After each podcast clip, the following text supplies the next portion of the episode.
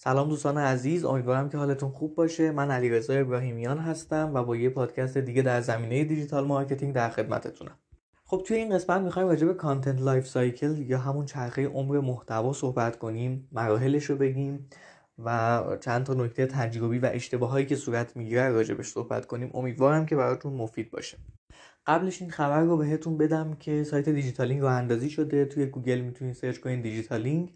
و محتوای متنی و صوتی مرتبط با موضوع digital marketing رو توی سایت هم دنبال کنید خب خیلی سریع بریم سراغ چرخه عمر محتوا که شامل چند مرحله میشه شامل 6 مرحله میشه و به نظر من اگر هر کدوم از این مراحل رو توجه بهش نکنیم روش مانوری ندیم این چرخه خوب نمیچرخه و اون نتیجه ای که باید بگیریم و نمی‌گیریم که من هم اشتباه هایی که خودم داشتم و میگم راجع به این موضوع هم تجربیاتی که کسب کردم هم نکاتی که خیلی از business ها دیدم که دقت نمی‌کنن بهش و راجع به تک تکش صحبت می‌کنیم.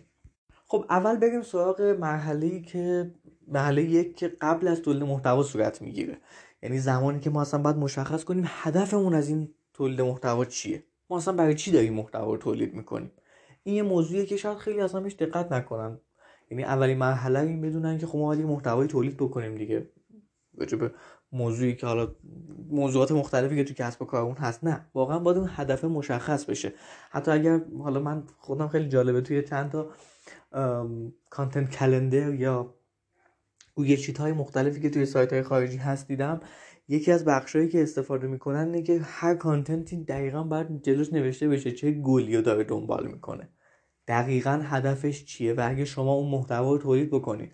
زمان بذارین کلی براش و هیچ گلی نداشته باشه هیچ هدفی نداشته باشه عملا اون کانتنت به درد نمی‌خوره و شما یه هزینه بی بیخود کردین این موضوعیه که واقعا باید بهش دقت کرد و بدونیم که دقیقا داریم چی کار می‌کنیم. شاید اصلا باعث بشه که ما بخش زیادی از هزینه هایی که داریم برای تولید محتوا می‌کنیم و صرف یه کار دیگه بکنیم چون هیچ از کانتنت هدف نداره.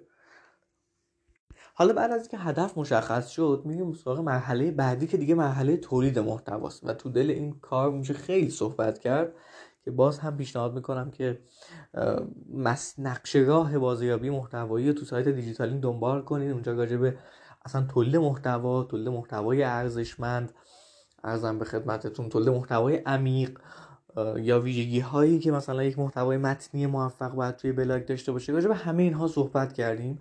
و این راجبش خیلی میشه صحبت کرد. اینجا نیازی نمی‌بینم که راجبش بخوام توضیح بیشتر بدم چون باید این پادکست به هر حال یه چارچوبی دنبال بکنه. به خاطر همین فقط این رو بدونید که مرحله دوم مرحله تولید محتواست. وقتی که ما هدف اون مشخص کردیم حالا میگیم سراغ تولید محتوا. فقط این رو بهتون بگم که خیلی از مواقع ما محتوا خودمون تولید نمی‌کنیم. یه موقع از محتوا گردآوری می‌کنیم از جاهای مختلف میاریم یه موقع از چند تا محتوا رو با هم ترکیب می‌کنیم.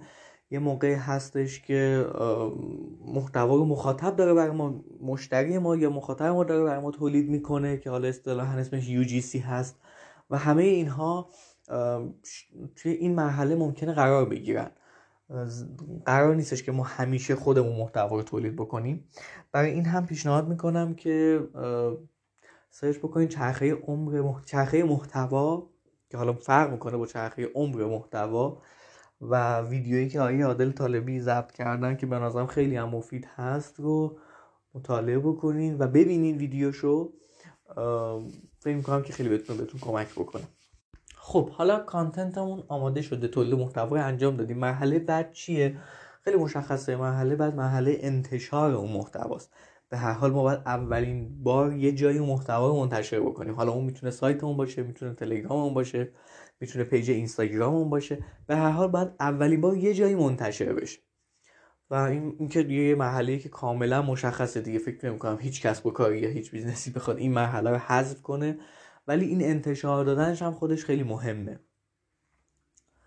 منظورم از این اهمیت اینه که شما باید بدونین که اون محتوا بهتره تو کدوم فضا منتشر بشه. با توجه به قالبی که داریم با توجه به اینکه می‌دونیم چه فرمتی براش خوبه بعد این رو مشخص بکنیم. بعد از این می‌رسیم به content promotion که پیشنهاد می‌کنم حتما پادکست content promotion رو گوش بدید چون واقعا تمام نکات و تمام تجربیاتی که داشتم راجع به content promotion رو اونجا راجع بهش صحبت کردم. در واقع مرحله هستش که ما محتوامون رو توزیع می‌کنیم. یعنی یه جایی اومدیم منتشرش کردیم حالا می‌خوایم promote ش کنیم. از طریق ابزارها و channel های دیگه یا channel های خودمون هست یا channel های دیگران هست که می‌تونه بهمون کمک بکنه و content اون رو promote می‌کنیم. همینجا هم خیلی از business ها مشکل دارن. یعنی ما شاید اصلا business هایی داشته باشیم خیلی از در واقع کسب و کارها هدفشون از تولید محتوا مشخصه. تولید محتواشون هم محتوای خوبیه. انتشار هم میدن ولی content رو promote نمی‌کنن. و این promote نکردنه باعث میشه که خب content شما دیده نشه. حالا هر جا هم که خوب می‌خواد باشه باشه. از content promotion هم که بگذریم می‌رسیم به مرحله حالا من اسمش گذاشتم زنده کردن محتوا. زمانی که ما اون content رو قراره update بکنیم. خیلی از مواقع شاید خیلی از content ها اینو نیاز نداشته باشه اما content های زیادی هستن که برای اینکه بخوان بیشتر دیده بشن. برای اینکه بخوان جذابتر باشن لازم هستش که هر از چندگاهی بهشون سر بزنیم و اونها رو اصطلاحا زنده کنیم. update شون کنیم content هامونو که این هم من توی content promotion و یه پادکست دیگه راجبش صحبت کردم. خیلی میشه راجبش صحبت کرد. حتی ما توی حالا سایت پت پوست یک بخشی رو داریم برای اینکه بخوایم content هامون رو update بکنیم. یه برنامه منظمی داریم و بررسی می‌کنیم. و هیچ وقت از content هایی که قبلا تولید کردیم نمیگذریم و سراغ content های جدید نمیریم فقط. این هم باز دوباره یکی از مشکلاتی که وجود داره. خیلی صحبت از مشکل مشکل شد به خاطر اینکه من خودم همین اشتباهات رو کردم. نمی‌خوام بگم که این اتفاقات نیفتاده تو همین مرحله update کردن content و خیلی از مواقع خود من همین اشتباه رو داشتم و نتیجهش رو هم دیدم. مثلا اینکه یه content ی ممکنه خیلی ترافیک خوبی داشته باشه از گوگل ولی به دلیل update نبودن feedback های خوبی ندن بهمون. یا حتی اون آدم دیگه به ما اعتمادی نکنه و اون سایت ما رو دیگه دنبال نکنه.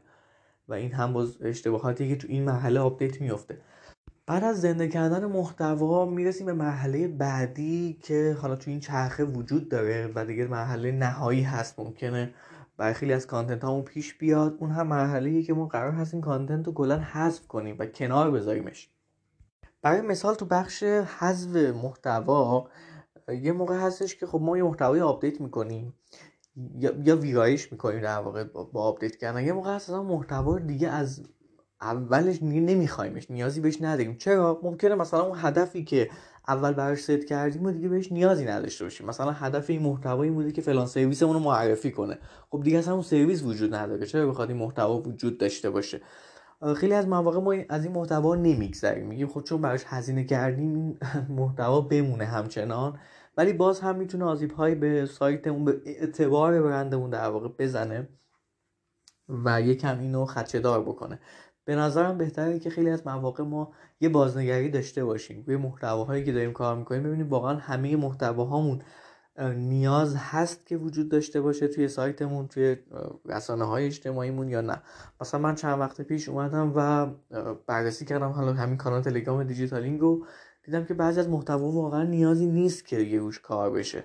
برای همین شروع کردم به حذف کردنشون. مثلا دیدم اون محتوا شاید دو سال پیش کاربرد داشته دیگه. نمیشه دیگه الان اونقدر دیگه بهش نیازی نیست. یا مثلا راجع یک موضوعی صحبت کردیم که دیگه الان هم اون موضوع اصلا وجود نداره. یا راجع یک ابزاری یا راجع یک وبسایتی که اون وبسایت دیگه الان وجود نداره و استفاده نمیشه. حالا یا میایم اونو update می‌کنیم یا اینکه نه اصلا دیگه نمی‌تونیم اونو update کنیم و حذفش می‌کنیم. خب این هم از قسمت چرخه عمر محتوا. امیدوارم که براتون مفید بوده باشه. خیلی ممنون که به این پادکست گوش دادین و خدا نگهدار.